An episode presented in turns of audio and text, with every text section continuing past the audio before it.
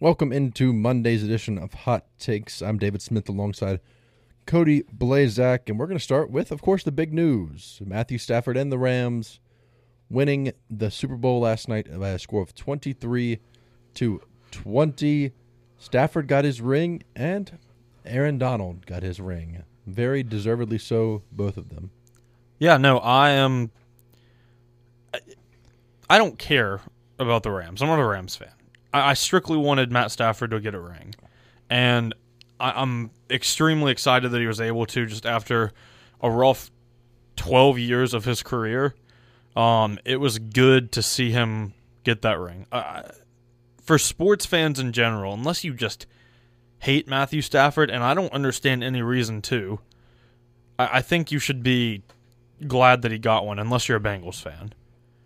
And I mean, hey, he came out, he played, he he didn't have his best game, but he did enough to get the win, and that's all that matters in the end. Absolutely, yeah. Threw two picks, one of them kind of a jump ball towards the end zone in the direction of Van Jefferson. And the other one was off a tipped pass that went off Skowronek's hands, which he came in after the injury to Odell Beckham Jr., which we hope for a speedy recovery to him. They did announce that they believe it is a torn ACL which is tough for him being a free agent this offseason. Hopefully, the Rams will bring him back, though. I think he fit really, really well with that system, and he played a key role in replacing Robert Woods and getting back, getting them to the Super Bowl and winning it. Which, you know, without we, we saw that offense kind of become a little stagnant without Odell in it in the second half. It became on that final drive just being feeding Cooper Kupp, and they just kept feeding. Even with double teams, Cooper Kupp managed to keep getting open which is insane. And he was very, very well deserved the Super Bowl MVP. I think. Yeah, I agree. Um, I mean, offensive player of the year, you expect him to make big time plays and big time games, and uh, he had a decent game up until that last drive, but that last drive really cemented his game. And I, when if when you go back and look at that game, you're not going to look at him in the first three quarters. You're going to look at him on that final drive. But to take a little back to Odell Beckham Jr., I, I think I said Friday, I thought a key to the Rams winning was going to be him and how he plays because I thought they were going to just guard the living life out of Cooper Kupp, which they did when OBJ was in the. Well, they did the entire game, but uh, OBJ could have had a killer game if he didn't get hurt. He finished with a touchdown and what fifty something odd yards. Two receptions, fifty six yards, and a touchdown. And a touchdown. Or fifty two yards. I'm, I wonder what it would have been otherwise. I, I think he was. I really do think his touchdown was the key to that game, because uh, the Rams struggled on offense when he was out. They, they they struggled until that last drive where, like you said, it, it was the Matthew Stafford and Cooper Kupp show. I mean, I, it's funny when I look back on games like this and everything. There's a game similar to this that reminds me of kind of how it turned out. It was it was one of your Patriots games. I cannot remember who it was, but it was Tom was driving late and they had to get a two point conversion and or the score and then a two point conversion, and you knew where the ball was going. You knew it was going to Gronk. It just Gronk had one of these uh, games. You knew it was going to him. They scored. He scored the touchdown, and you knew the ball was going to Gronk for the two point conversion. And it went right to him, and it, they acted like he wasn't going to have anything to do with it. And for granted, Cooper Kupp is the best receiver in the league this season. I, I don't understand why you're not just all over him. I mean, I'm not yeah. a coach, but you knew where that ball was going. And it felt like the Bengals secondary was trying to stop them. It was just it's not a not a high caliber sec, caliber secondary, and it's it's not a very good back part of the defense. You know, it's just the over the top coverage really wasn't there, and it was a lot of the game was spent guarding over the top plays for both sides because you know it was both defensive coordinators knew how explosive the offenses were, and it was fantastic. And, and props to the Bengals' offensive or defensive line as well, not their offensive line. We'll get to them in a second. But they did a fantastic job. I thought one of the keys to this game and, and the Rams winning was going to be running the football, and they were going to have to establish some kind of ground game, and they didn't. 23 carries for 43 yards, averaging 1.9 yards per carry. That's bad. You saw them hand the ball off and lose lose two yards on a numerous, numerous. You can carries. count it on more than two hands. I, I mean, Yeah, it, it was, ridiculous. The they and it wasn't necessarily the Bengals bringing a ton of pressure either. It was that their their run stopping defense was just it was on point there. It really was, and they did a fantastic job stopping the run, forcing Stafford to throw the ball to Cooper Kupp on repeated occasions, and and just all in all, it was a fantastic performance from Stafford and Kupp because Stafford did a fantastic job looking opposite directions, looking off the defense when they were in zone, and and keeping them on their heels. But it didn't matter. Yeah, well, I, my biggest takeaway from this game is the Rams were a Super Bowl contender. The Bengals weren't. The Bengals were not meant to win the Super Bowl this year. That Rams team was constructed to do exactly what they did. They went all in. They they're not going to have a first round draft pick from what was it, 2016? all the way through 2024 or until 2024, one of the two. Uh, eight years without a first round draft pick. They they paid to get this, and luckily for them, with all the chances they took, they came out on top. But if I were a Bengal fan or in the Bengals organization, you know what this team can do now. You weren't ex- you, you had they were tied with the lowest odds to win the Super Bowl this year, right? Right, right there with them. Yeah, right there. Them and the Jaguars were tied. and you made it to the Super Bowl. You weren't expected. They were expected what three wins? I think it was this season. Ten and seven, went to the Super Bowl. That's a success in my eyes, because if they keep this up, and I know you're, I know you're going to pounce on this, and they upgrade that offensive line, they're a legit team, and I hate to say that, but they are. They upgrade that offensive line. I think they are a very scary team to watch in the next three years. I wouldn't be surprised if they won a title in the next three years. Yeah, it was. It was. I mean, obviously, this is this is not a team that's going to go anywhere. They're extremely young, especially on the offensive side of Extremely talented and young. Absolutely, too. I mean, if if they can keep that those offensive weapons together, which I think they will, I think all of them have, have really enjoyed to be there and thrived to be there. And then they got to upgrade the offensive line. You've got to upgrade some of that defense as well. I think the D line is is good enough. I think they proved that. Uh, they got pressure on Stafford, sacked him twice, and really stopped the running game. Um, you've got to upgrade those corners though. They need they need some help in order to get back here again. And but the the performance from the Bengals offense was was what we expected. They they came out, they played really well. Burrow had 263 yards and a touchdown. Joe Mixon against that ferocious front seven, 15 carries, 72 yards, averaging 4.8 yards a carry. That's, He had a good game. incredible. He Uh, did. absolutely. And it was just, I mean, Tee Higgins had himself a game. Obviously, he caught that touchdown pass with the controversial no call upon pass interference, which, I mean, in in real time, you can see Jalen Ramsey's head turn. Um, I guess I mean they definitely should have thrown the flag when you look at it on replay. It's got to be tougher. It's it's tougher to see in full time. It is in real No, time. yeah, it is. It's a tough call, Uh, but on replay, it's clear. So, I mean, And then the other touchdown he caught was the was the Joe Mixon pass to him, which was that was a fantastic play call because that the toss to Mixon caught him napping and a beautiful ball thrown from Mixon there to him. It was it was fantastic from him. Ja'Marr had a great game. Obviously, the the big catch that he the big catch he caught by just beating Jalen Ramsey one on one, which is is almost unheard of to do. It's it's tough. And the fact that he did, he did that, I mean, I saw some people last night talking about that maybe watching Burrow get sacked, and obviously him getting sacked on that fourth and one play was what lost in the game, or not sacked, but you know, pressure. it, it was as close to a sack as you can get. Yeah, it was. There were some people saying that they, yeah, they should have drafted Penei Sewell over Ja'Marr Chase, and I just, I just don't see how you do that because they wouldn't be here without uh, Ja'Marr.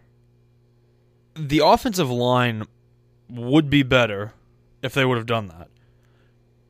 But I'm not sure that he makes the impact that Ja'Marr Chase does. Absolutely not. Uh, For granted, the O line would be a lot better, but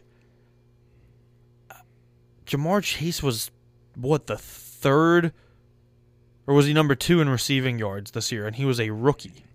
You don't see that. And he probably would have had the number one. He would have been the number one with receiving yards this year if Cooper Kupp didn't just go insane. Yeah. Because Cooper Kupp had, I believe he has the, is it the second or is it now the first most receiving yards in a season? I think it was second. Okay, and that's behind Matt Stafford's old teammate Megatron. Uh, Penei would have been good. Ja'Marr Chase is an impact player, though. And I think moving forward for the Bengals as well, you're going to see people in the past, nobody wanted to play in Cincinnati. Nobody wanted to go there as a free agent unless they were paying a lot of money. You've now established yourself that not only can you make the playoffs and win the AFC North, but you can make the Super Bowl and you can compete in it. You're going to have free agent offensive linemen know that this team needs an offensive lineman. I will become a key part of this team by joining them. And they will get a bag too because they know Cincinnati wants someone because they need it. That's Absolutely. that's the key to winning a Super Bowl for them right now. Like you said earlier, they've got the star players, they've got the skill players, and they are young. Mixon at 25, Burrow at 25, Chase at 21, and Tee Higgins at 23. If you can keep those four together for what, three years? I, I think you win a Super Bowl. I really do. I think so as well. I mean, I think this this AFC is incredibly stacked. The Super Bowl favorites came out last night, and the top two were Chiefs and Bills, back to back to back, and then after that, I believe it goes Rams, Bengals, and and so far and so forth. But to think that the Bengals can't get back here again is wrong. Uh, I think this Bengals team. I saw people saying this run was a Cinderella run, was a fluke. You know. Well, I it- think it, I think it was a Cinderella run, but I think it showed you the team that they actually are. I mean, they won so many games by the skin of their teeth. That's why you look at it as a Cinderella run. run. I'm not even gonna lie. When when the Rams scored last night with a minute twenty or whatever it was left, all I said to myself is, "We're going to overtime. This is crazy. Adam McPherson is going to hit another game tying field goal." I thought so too. I, I was like, "There's no." Uh, it's a it was a Cinderella story, is what it was. And I wanna That's what it was made out to be. and it was watching that game, seeing them come in, and, and they obviously, I mean, they were battling against the clock. But once it became third and one, I said, you know, put Mixon in the game. You got to give him the ball, and they didn't put Mixon in the game. They kept Perine in the game, gave Perine the ball, and he got drugged down by Aaron Donald of all. I mean, of course, it's Aaron Donald. They're making that play because who else is going to make that kind of play? I, I don't understand why you can't. Obviously, Perine's a passing guy, so you want them to think you're passing the ball, and that's the goal to catch them off guard with the run on third and one. But I have a tough time believing that Mixon doesn't just get that yard. That he, he's he's that kind of player. He's he's a downhill runner. He runs with the flow of the play. He's going to find that gap and get you a yard if you need it. You, I think you just got to have Joe Mixon in, in there on that play. I think that go, play calling goes for both teams. It was weird last night. I, I wasn't a fan. When I really did not like the play call was when the Rams were on the one yard line with that minute thirty or whatever it was left. Run the ball four times and tick, make that clock just tick. I I understand you have Stafford and I understand you have Cooper Kupp, but if I were the head coach, if I were Sean McVay, I would have been like, they've drove down and done this the past however many games and took it to overtime and won it. I'm not I'm not risking that. I'll leave 30 seconds on the clock. If they do it then fine. But a minute would have scared me. I would have just ran it up the gut or had Stafford try and dive it in four times in a row. And and same goes for Cincinnati. I, you're going to lose a little. I think they had a timeout left actually. Run the ball up the gut. Get the first down. You have four more tries. Burn your timeout. You have what was it? 40 seconds left maybe? All you got to do is throw balls to the outside. And if you even if you do throw a ball in the middle, pick up 25 yards, spike it. I, I wasn't I don't understand why you don't put a running back in the game that is good as he is on a big time play. Just like I don't understand why the Seahawks didn't put give that ball to Marshawn Lynch in what was that 2013? Yeah, I, I don't get it. And look, I wouldn't be bringing this into question if it, if they would have thrown the ball on that play. It's a very I mean, you're on a passing drive. It's third down. You know, you need to move the ball into field goal range. If you throw the ball there, I don't have an issue with keeping Perine in the game. But if you're going to hand that ball off, you got to have Mixon being that guy. You need to put it in his hands. He's been there for who knows how long. He's he's been there for a while. He's suffered through some of the Andy Dalton years. He's he had an incredible game, a stellar performance. Uh, you got to put the ball in his hands, in my eyes. That's just what that's where I feel on that. But moving forward for these two teams, it'll be interesting to see. There's speculation surrounding Aaron Donald's retirement. There's speculation surrounding will Stafford come back again. There's some people saying he could retire. Aaron Donald brought up that he him himself could retire. The Bengals will be back. What what's next for this Rams team? Odell's a free agent among other people. There's What is does Stafford have more time on his ca- contract, or was that a one year thing? I believe he's got more time on it. I feel like, and this might just be me. If Stafford comes back, Donald comes back, and if Donald comes back, Stafford comes back. Uh, the two leaders on each side of the ball. I mean, I just as a player, Donald's thirty, Stafford's thirty-four, I believe. I don't understand why, and they're not young, but they're not old enough to retire in my eyes. I don't understand why you would want to retire when you have a team as stacked as your team is, and you don't want to try for round two. If you don't after that, and you really are like, I'm really done with football, fine. But I, I, I don't get why I leave. Just like I don't understand why Michael Jordan left after he had those three rings, because I still think it's very possible he could have had eight in a row if he didn't miss those two years in between. I don't understand why stay. I, I think they should stay, and I think they should try one more time. I would, I would, I would be all on board to seeing them try again. I think from Aaron Donald's point of view, um, you've accomplished everything you can accomplish. I think now. He's. Why is one Super Bowl good enough though? I mean, I feel like the the fact that he's chased it there. I'm not going to say that. I think every NFL player wants to win a Super Bowl. Not not everyone can win six, seven, but getting there to him felt like that pinnacle of all things. He's done everything else. He's he he proved to everybody last night. He's been it's been in talks for years that he's probably the best player in the NFL at the moment. Just solely. I mean his his his impact on a game is is unlike any other. So now he's done everything. I would love to see him come back. I think he should come back, but from his point of view, he's viewing it as a what more do I have to do now? Super Bowl MVP, league MVP. I don't know if they're like it's tough it's tough to win. It is tough. And you know, I have that's one thing that I really hate about the MVP is that it is so hard to win it at any position if you're not a quarterback. Which I, don't want to say this, but they need to make like a rubric. Like you get so many points for so many things you do. Like you get 12 points for or uh, a, a point per win for your team. So for Donald that would have been 12 points or and you get like a like 2 points a sack and for quarterbacks it would be like a point I don't know, a point every 500 yards or something. I, I feel like there should be something that you can put on a scale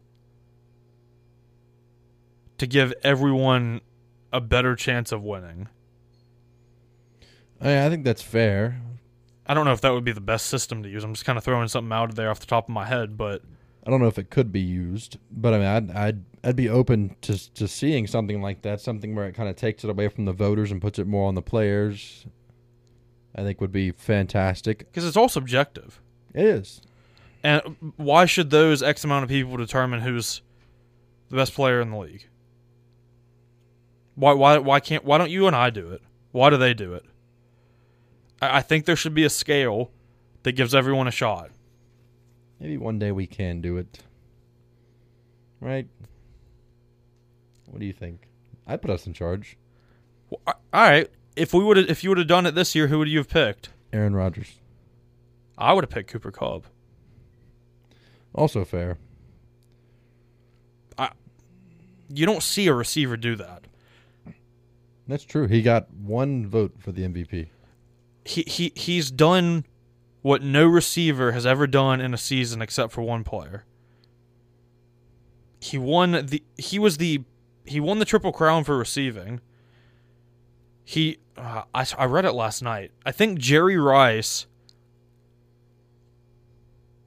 Jerry Rice had to take his entire career to be a Super Bowl MVP, a Triple Crown winner, and an Offensive Player of the Year.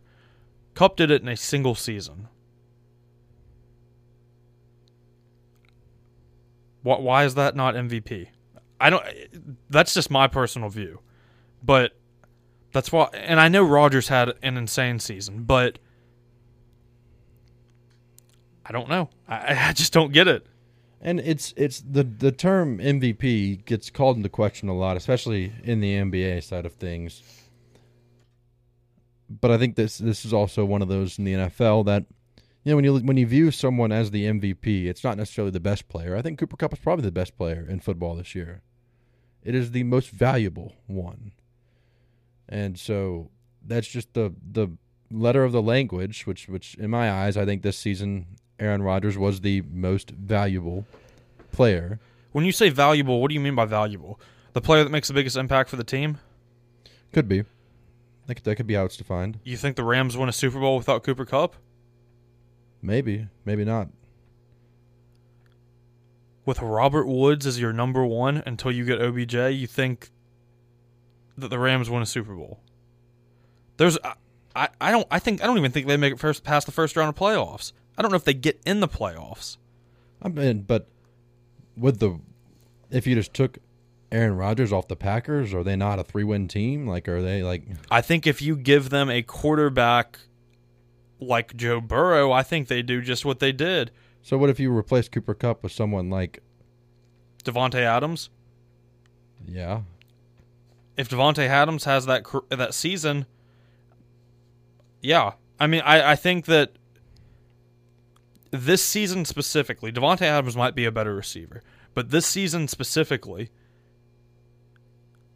I think they would have made a run with Davante Adams. They may not have won the Super Bowl, but I do think they would have made a run. And I don't think he would have been the most valuable player unless he put up the numbers and yards and everything Cooper Kupp did. yeah. I think the The, issue, once again, the issue is it's all subjective. It is all subjective, and I think that's why you see the the term most most valuable be used as different versus the offensive player of the year, which was Cooper Kupp, because he was he put up the best numbers, he had the best stats of any player on offense, and he won that award over Aaron Rodgers. But subjectively, Rodgers was more valuable, giving him the MVP over Cooper Kupp and Tom Brady. So Stafford had almost 4,900 yards passing this season. Cooper Kupp had almost 2,000 receiving. He had 40%, roughly 40%, of the yards from Stafford's throws this year, uh, from his yards. That's ridiculous. Yeah, Stafford and Kupp have an incredible connection. It's just, it's so subjective. I I think there should be a scale. It is without a doubt. Then any last NFL storylines you want to hit on before we close the NFL? Kyler Murray's taking some heat. That is that is some heat. I mean, We'll see how that goes. I'm curious to see how that goes.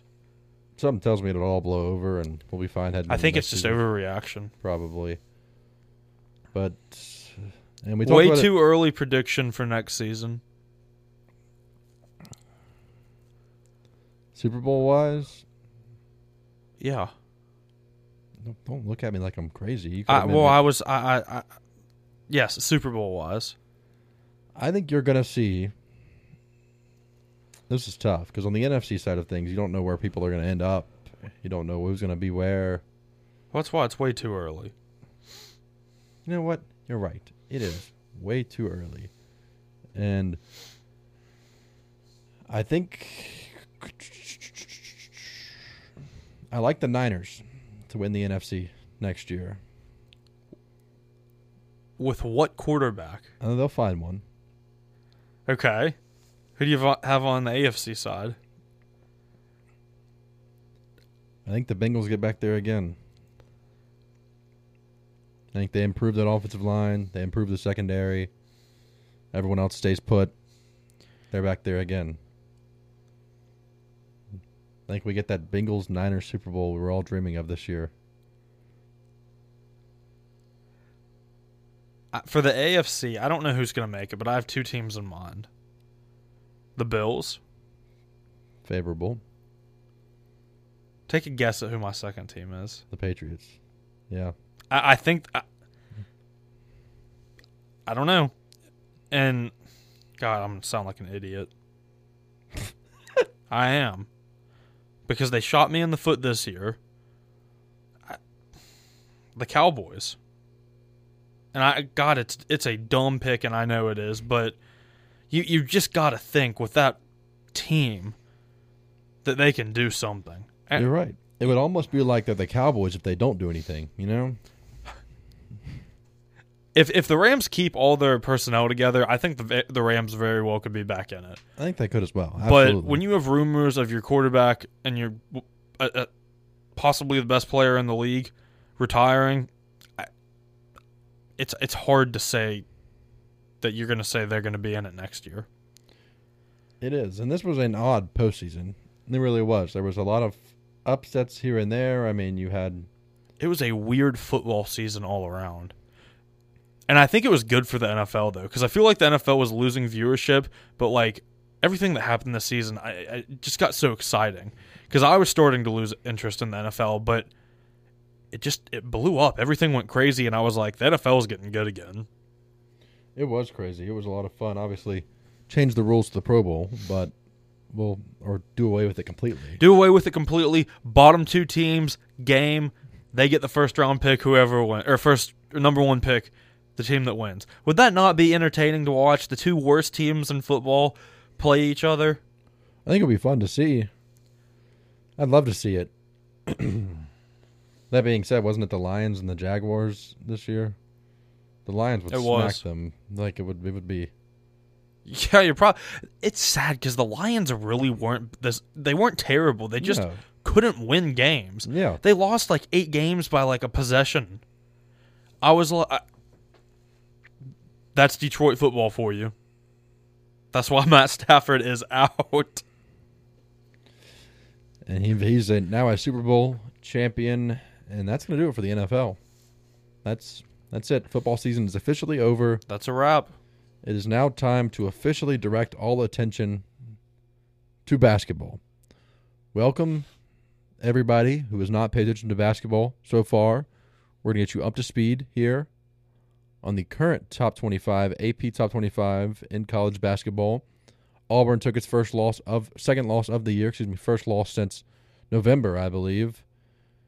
Last week, dropping them down to the number two spot. The new number one is Gonzaga, getting 56 of the 60 first place votes. The other four did, in fact, go to Auburn.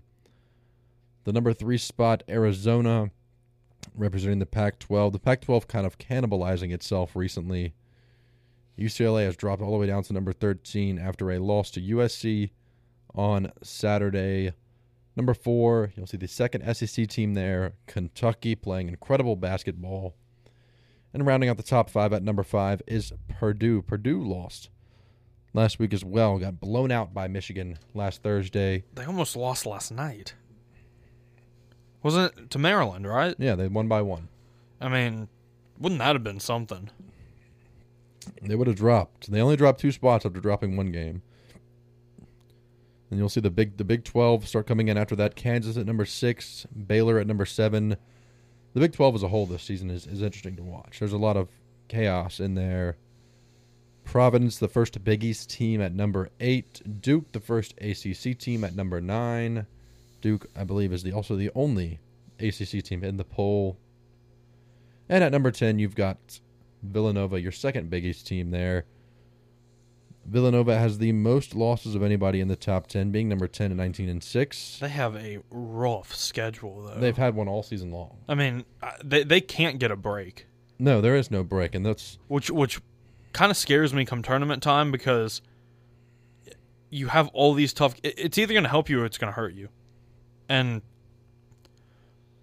you're going to be worn out come March. I think playing all these games against these opponents, but uh, maybe it prepares them. I don't know. you are definitely going to be worn out, but it's you're also going to be very seasoned. Oh Very- yeah, you're you've- gonna you've you're gonna have so much adrenaline running through your body too. I mean, they're when March comes around, players are ready to play. Absolutely. Keeping it going here, there's Texas Tech at number 11. The Red Raiders last week lost to Oklahoma on Wednesday, got beat by 15 at home, bounced back on Saturday with a home win over TCU. TCU's been one of those interesting teams this year, trying to play themselves onto the bubble. Not sure if they're going to be successful with it. Number 12, the Fighting Illini of Illinois. Illinois took a loss to Purdue last week, which not a bad loss by any measure. UCLA at number 13, one of the more interesting teams in the top 25 because they've got the talent to be a 1 seed without a doubt. They just have not seemingly played like it recently. They dropped that game to USC on Saturday night, which USC tried to give that game away. They tried to give it to UCLA multiple times, and UCLA wouldn't take it. Before that, they beat Stanford by nine, and then prior to that, they dropped two straight to Arizona, who obviously a very good basketball team and then on the road at Arizona State in triple overtime, which I mean, those games are just going to happen. But losing three of their last four is UCLA. Is it is it time to worry? I don't think it's time to worry. I think you're going to get in the tournament. Well, yeah, obviously they're going to get the tournament, Well, but they want. you the, say want- more they- than you they- say it more than anyone. Losing in college basketball is healthy. Yeah, losing a game or two is healthy. They've Dropping, lost what four? they've lost three of their last four though. They get over it. They're just on a slump. They've got Washington State on Thursday. That'll be 10 p.m. Central Time on Fox Sports 1. They've got a homestand coming up here, three straight home games before hitting the road for three road games to close out the month of February. Then they'll host USC in March to close out their season. Seven games left on the regular season schedule. They should bounce back. And one team looking to also bounce back is Houston after dropping two straight. Houston lost its first home game in two years, I believe, on Saturday hosting Memphis. Memphis is one of those teams that reminds me of the University of Alabama. Incredibly talented, also incredibly inconsistent. Can beat anyone at any time. And that's what Memphis did right there. Houston looking to be will probably be the only bid from the American Conference. SMU's trying to play themselves onto the bubble, which I think they probably will do after beating Houston last week. And they've got a second shot at Houston coming up for them. Houston was trying to put themselves at a two seed or a one seed spot. They're looking to be more likely to be a four or five seed now after dropping those two games. You just can't afford to lose games when your conference is not as good. At number 15, you have Wisconsin right there, who did lose to Rutgers on Saturday. They only fell one spot in the poll. Rutgers is on a tear right now. Yeah, I They're was- on a run. Why why in the world are they not on the bubble or in at the moment?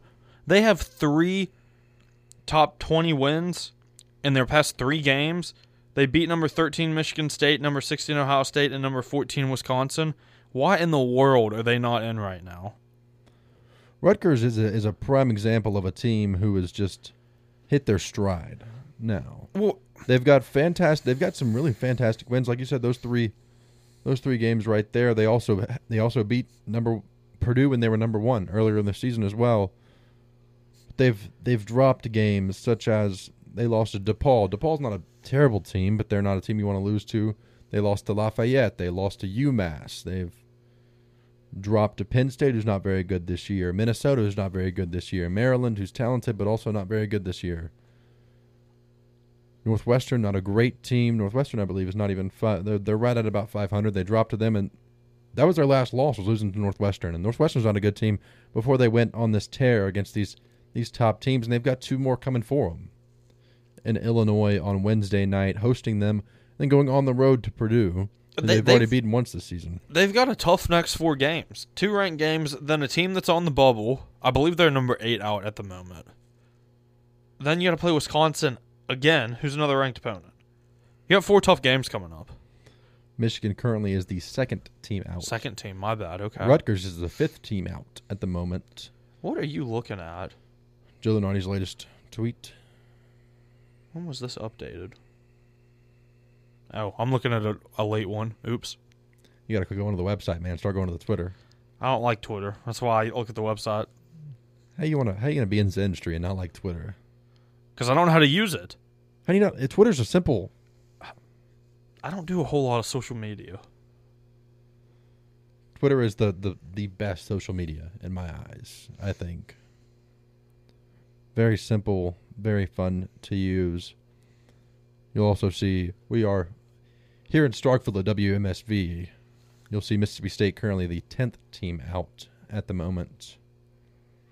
Not a good look for the Bulldogs. We'll get to them and all of the SEC in a second. Keeping it going here in the top 25.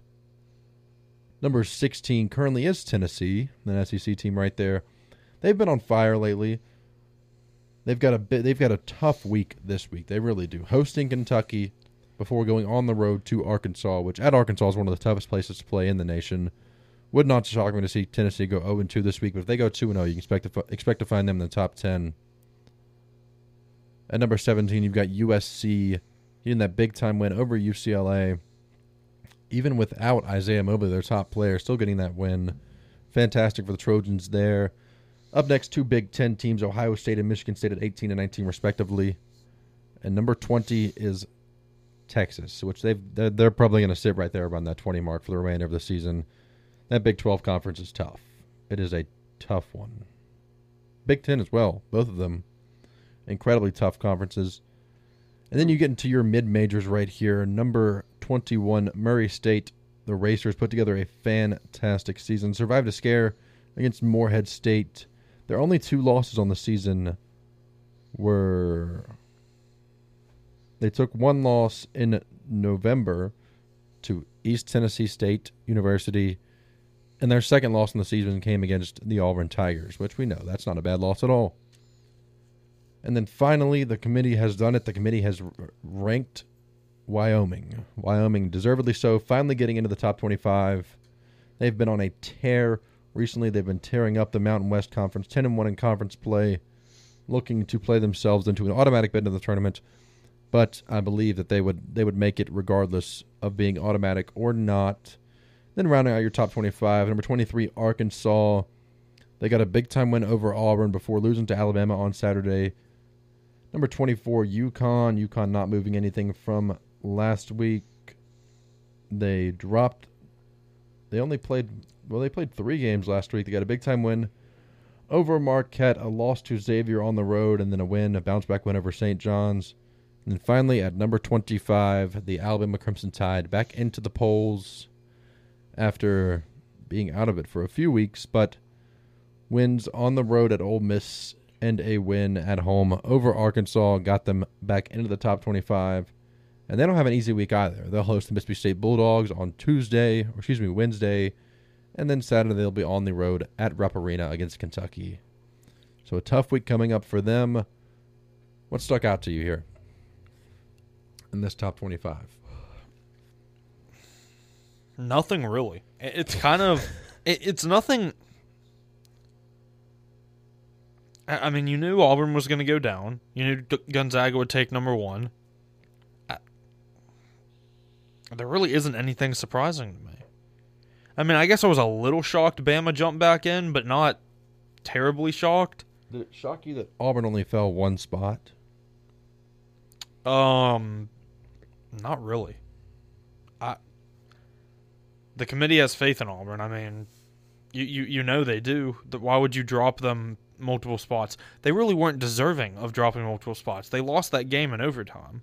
No, I mean there they've there was a hard fought game. I just wanted to hear if it shocked you at all to see them still be number two. I.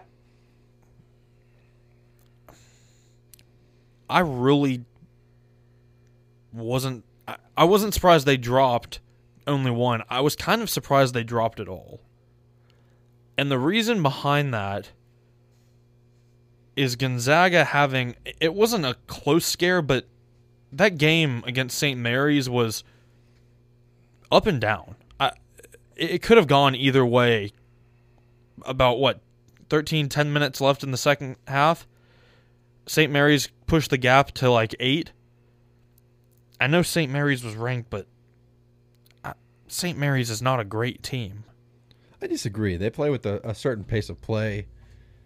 They play in an awful conference. They do, but this this conference is much improved. They're they're looking to probably going to end up with three bids again. There were some dreams that they would get four, but I, I think they're going to end up with three. With that being Gonzaga, St. Mary's, and then either BYU or San Francisco. One of those two will, will probably get in there, but the other one of them is is right on the bubble. Both of them are on the bubble. Both of them are currently in the field at the moment. BYU being the second team in, right there on the bubble. San Francisco being the sixth team in at the moment. But it's a much improved conference. It's still not great at all. It's improved, but it's not. They it just isn't the caliber of any other conference or any Power Five conference, at least. No, I, I agree. They they sit currently sitting in the field. Big Ten has seven teams in. Big Twelve has seven teams in. Big East has seven teams in. SEC has six teams in, six teams in. ACC has five teams in. then the West Coast Conference has four. you know, they there. might they might make the ACC run for their money if they were to play them, because the ACC is not good this year. It's not at all. I mean, they they. I kind of want to see that now. I'm sure we'll see some matchups in in some. no, give me give me give me give me a WCC ACC challenge. You know, West Coast Conference, Atlantic Coast Conference challenge. Well, just for this season, because if the ACC stacks back up, I don't want to watch that. No, it would become ugly at that point because the SEC obviously known to be one of the top basketball conference. The West Coast Conference not so much, but it seems like they're on an even playing field this year so far. But let's switch gears here and go to the SEC on Saturday. Auburn bounced back, got the win over A&M. Like we said before, Alabama beat Arkansas. South Carolina big time road win over Georgia. South Carolina is a team that could make a little noise in the SEC tournament. They could beat a team or two. Kentucky got a big time win over Florida. Florida right on the bubble as well. Tennessee took care of business against Vanderbilt. LSU took care of business at home against Mississippi State. And Missouri got a big time win hosting Ole Miss. Missouri and South Carolina are two teams that I think could make a little bit of a run in the SEC tournament. Yeah, there are a couple teams that I think should be on the radar. Uh, th- those two in particular, but if Vanderbilt catches a team that's on a slump, Vanderbilt is not a consistent nor a very good team, but they know how to take advantage of teams that are struggling.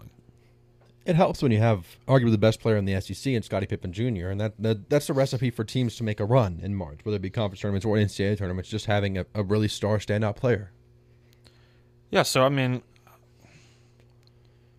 heck, I feel like all of these teams could make runs. I mean, Kentucky and Auburn, obviously your favorites. Tennessee up there with them, uh, good, not as good as them. Alabama just inconsistent as inconsistent can get. You know, I talked. Uh, I talked to someone the other day about Mississippi State. And uh, we were talking about their women's team too. And we were like how does a women's team that has an interim head coach that was named head coach a month before the season started, lost debatably their best player in Rickea Jackson, how are they playing like this? With uh, they've got pl- good players, but they don't have.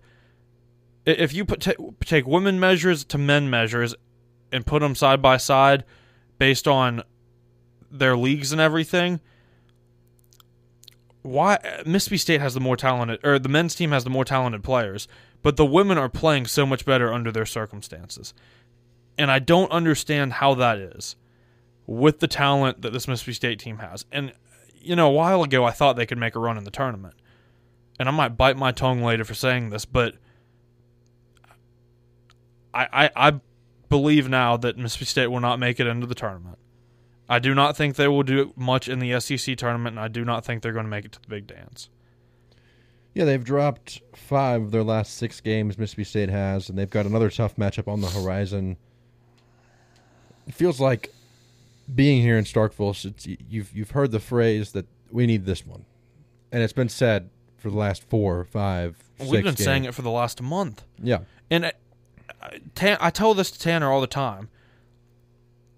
And I say it every episode, and I sound like a broken record. Each game is a must win game.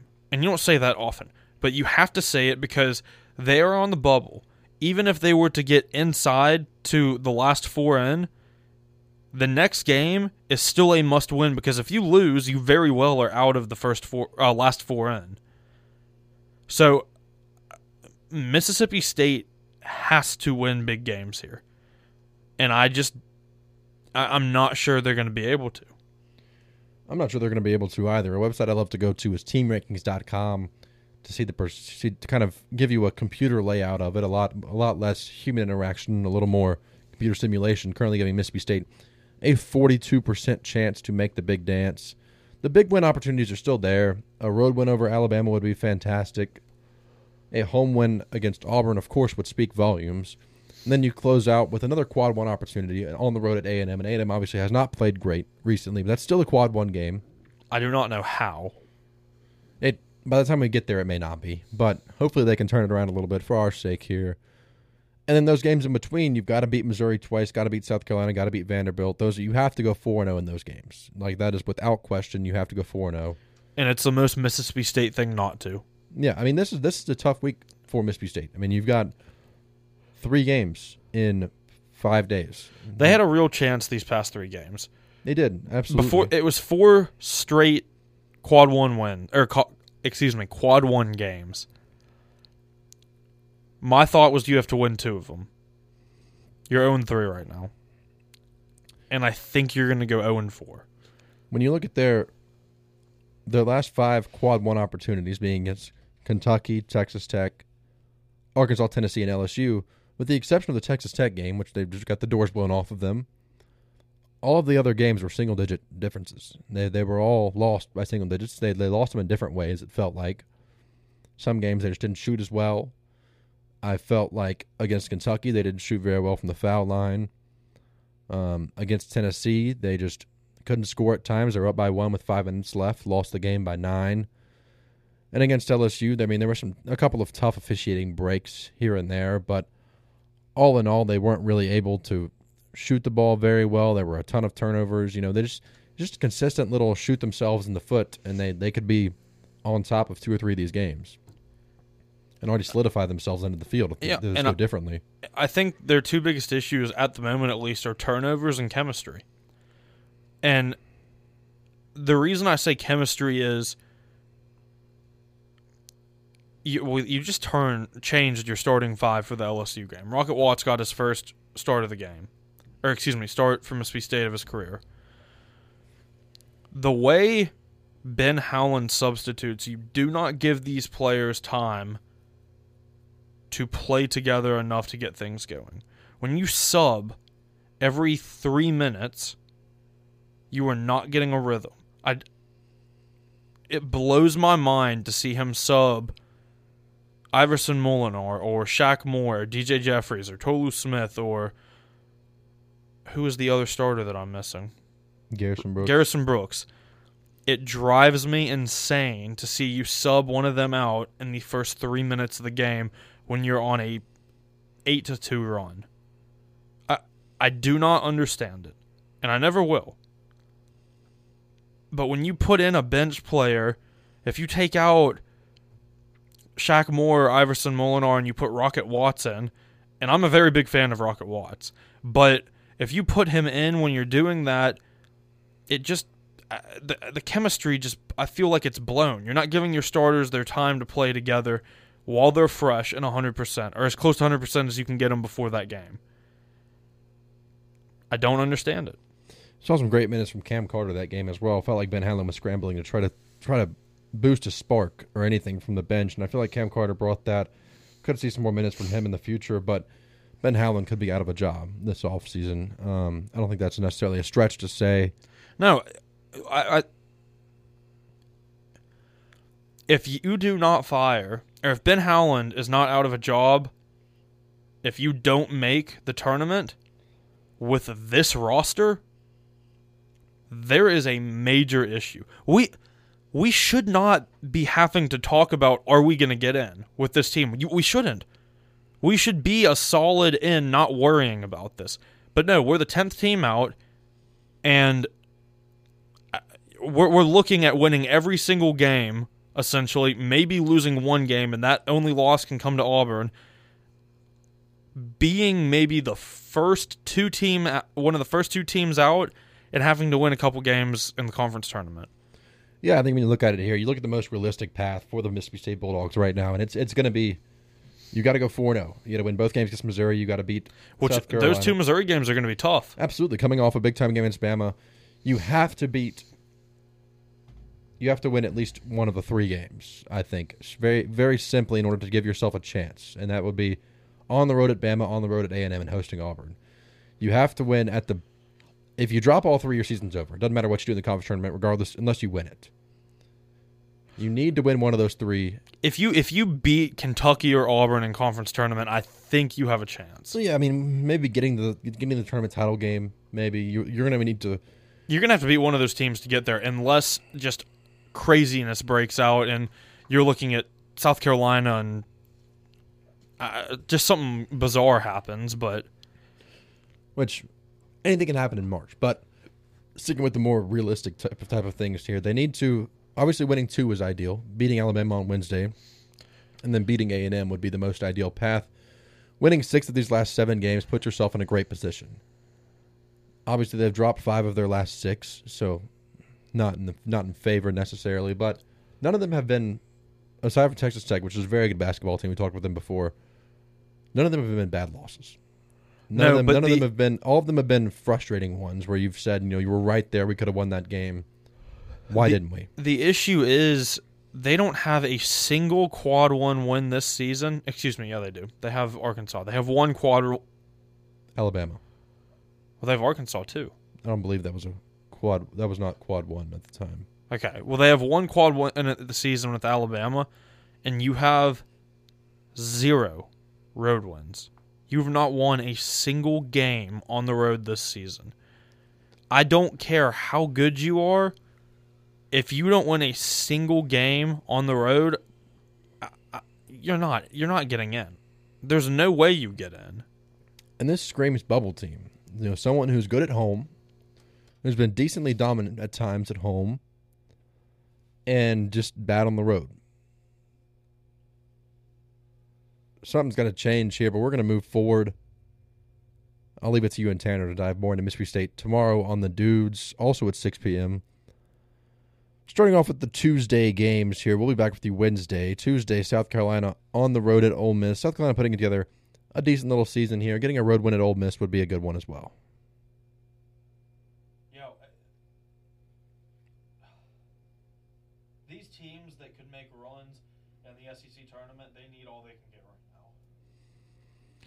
Absolutely. And one team that feels like has fallen off the bubble is Texas A&M. They have just not played well in SEC play at all. They now host a bubble team on Tuesday in Florida, who currently, according to ESPN bracketologist Joe Lunardi, sits as the fourth team out of the tournament after getting blown out by Kentucky on Saturday Florida needs this one. A&M needs it more to even get themselves back into conversation. This would be a fantastic quad one win for Florida. One they're going to need. I don't know how. I, I do not understand how A&M is still a quad one team. It's the way the net rankings work. It's just, you know your your top seventy five in the net on the road is a quad one opportunity. They've played awful. They have. I, I, think Florida blows them out. It wouldn't would not shock me at all to see that happen. I would, I would love to see it. Let's find Texas A&M current ranking. Texas A&M is currently the 73rd team in the net, making this still a quad one opportunity for Florida at the moment. Arkansas on the road at Missouri. Missouri, a sneaky team, pretty decent at home. And Arkansas is sneaky hot right now, though. I don't think they're they're, they're not sneaky hot anymore. They're They they're lost hot. one game. I think I think they're I still think they're hot. I don't think it's sneaky though. I think they they they deserve to be they're better than the 23rd team in the nation obviously in my eyes. They should run Missouri up and down the floor though. Yeah, I agree. And the game of the evening 8 p.m. ESPN Kentucky on the road at Tennessee. This will be a fun one. Yeah, it will be a fun one, and uh, very confident in Kentucky. But that Tennessee team, I, I, I like them, but I don't like them. I when they played Mississippi State at home, and I went to that game, there were a lot of good things I saw, but like, I, they're kind of a sloppy team. They're very, very good. They just are known for being very good defensively, and that that affords them a little bit of room to be sloppier on the offensive side of things because of how good they are defensively. Their defensive rotation is almost unmatched. But to play to beat a team like Kentucky, you need to be got to be able to score, and that's why I don't like their chances in this game. Uh, the the one the one advantage I see for Tennessee, and I don't want to say it's necessarily an advantage, um, but and I'm drawing a blank here. Um, I can't pronounce his name either. Uros Plavsic, the guy that's seven foot tall. I, I don't know how to say his name. He's their starting center. They, that he's listed as a forward. He's a center. He's seven foot tall. If he can grab boards and take them away from Tshiebwe, I, I really think this is anyone's game because all those rebound, you get so many opportunities from Tshiebwe rebounds. If you can take those rebounds away, Kentucky is still an elite team, but I don't think they're the number four team in the nation elite. That'll be one to watch, and we'll pick up more SEC action on Wednesday. There's one game tonight that involves top 25 team, Oklahoma State, who has been stated if they win this game on the road at Kansas, they would play themselves onto the bubble. Big time win, big time game needed for Oklahoma State. I don't like their chances here though. Kansas at home, I expect them to roll. Yeah, I expect them to roll. I, Kansas is one of those elite teams. I, I just at home, I don't I don't think Oklahoma State stands a chance. Tomorrow night, Wake Forest putting together their first 20 win season in quite a while on the road at Duke. I like Duke here, but Wake Forest deserves more credit for what they've done this season. They're going to be one of those teams that when we get into March Madness, they're going to be sitting there, probably right around an eight or a nine seed, and, and not many people are going to know what they've done this season. They've had a fantastic year, 20 and 6 on the season. This would be a huge win opportunity to bust, bump their seeding up. Huge opportunity, but I don't think they're going to come through. I think they very well could make a uh, mess everyone's bracket up in March, but I don't think this is their game. I don't like their chances either. We've got about 45 seconds left. One game left to touch on that I really want to hit on. A top 10 matchup. One that's going to fly under the radar being on CBS Sports Network. No offense, CBS. Villanova on the road at Providence. Number 10 Villanova, number 8 Providence. Providence had has had an incredible season so far. They win games. They This get the job huge one. done. This is a huge one. Villanova on the road. I like Providence at home though. I like Villanova. They, I think they're ready for this match. I think they're very well equipped. That'll be a fun one to watch. These two teams will play again in the first week of March. But that'll do it today on Hot Takes. I'm not going to speed this one up, though. For Cody Blazak, I'm David Smith. We'll be back with you Wednesday.